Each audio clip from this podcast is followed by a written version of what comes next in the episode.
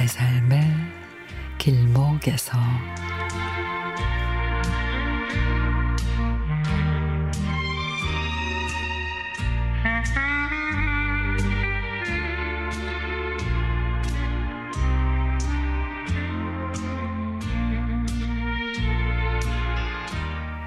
아내가 사내를 가자고 합니다.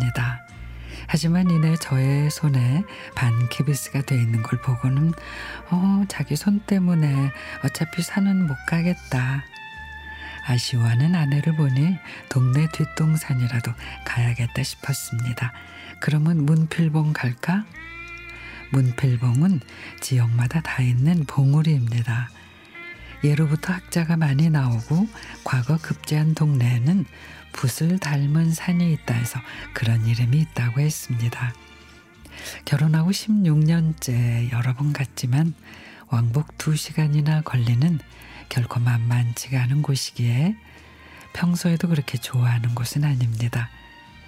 자기 손이 그런데 어떻게 산에 가? 로프 붙잡는 거 없으니까 경사진 곳은 한 손으로도 괜찮아 가자. 다음 날 아내랑 산행을 시작했습니다. 아내는 유난히 꽃이 피는 봄을 좋아합니다. 울긋불긋 예쁜 꽃들이 금세 질까봐 아내는 얼른 산에 가고 싶었던 겁니다.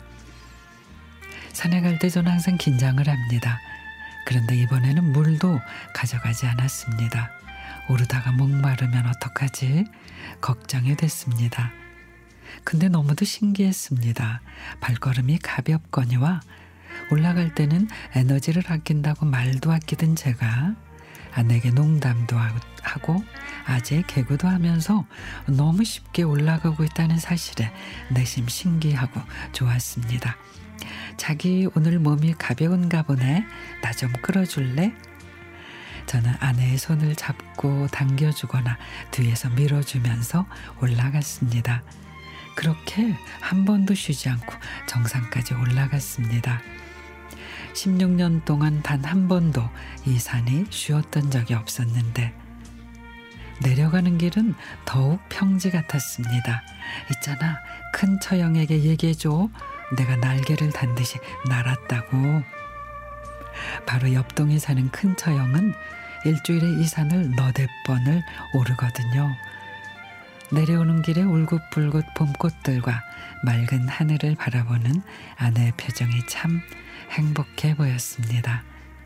저에게는 산행이라는 게 결코 쉬운 도전은 아니지만 그래도 아내가 좋아하고 기뻐하는 일이라면 얼마든지 같이 해야겠다는 생각이 든 그런 하루였습니다.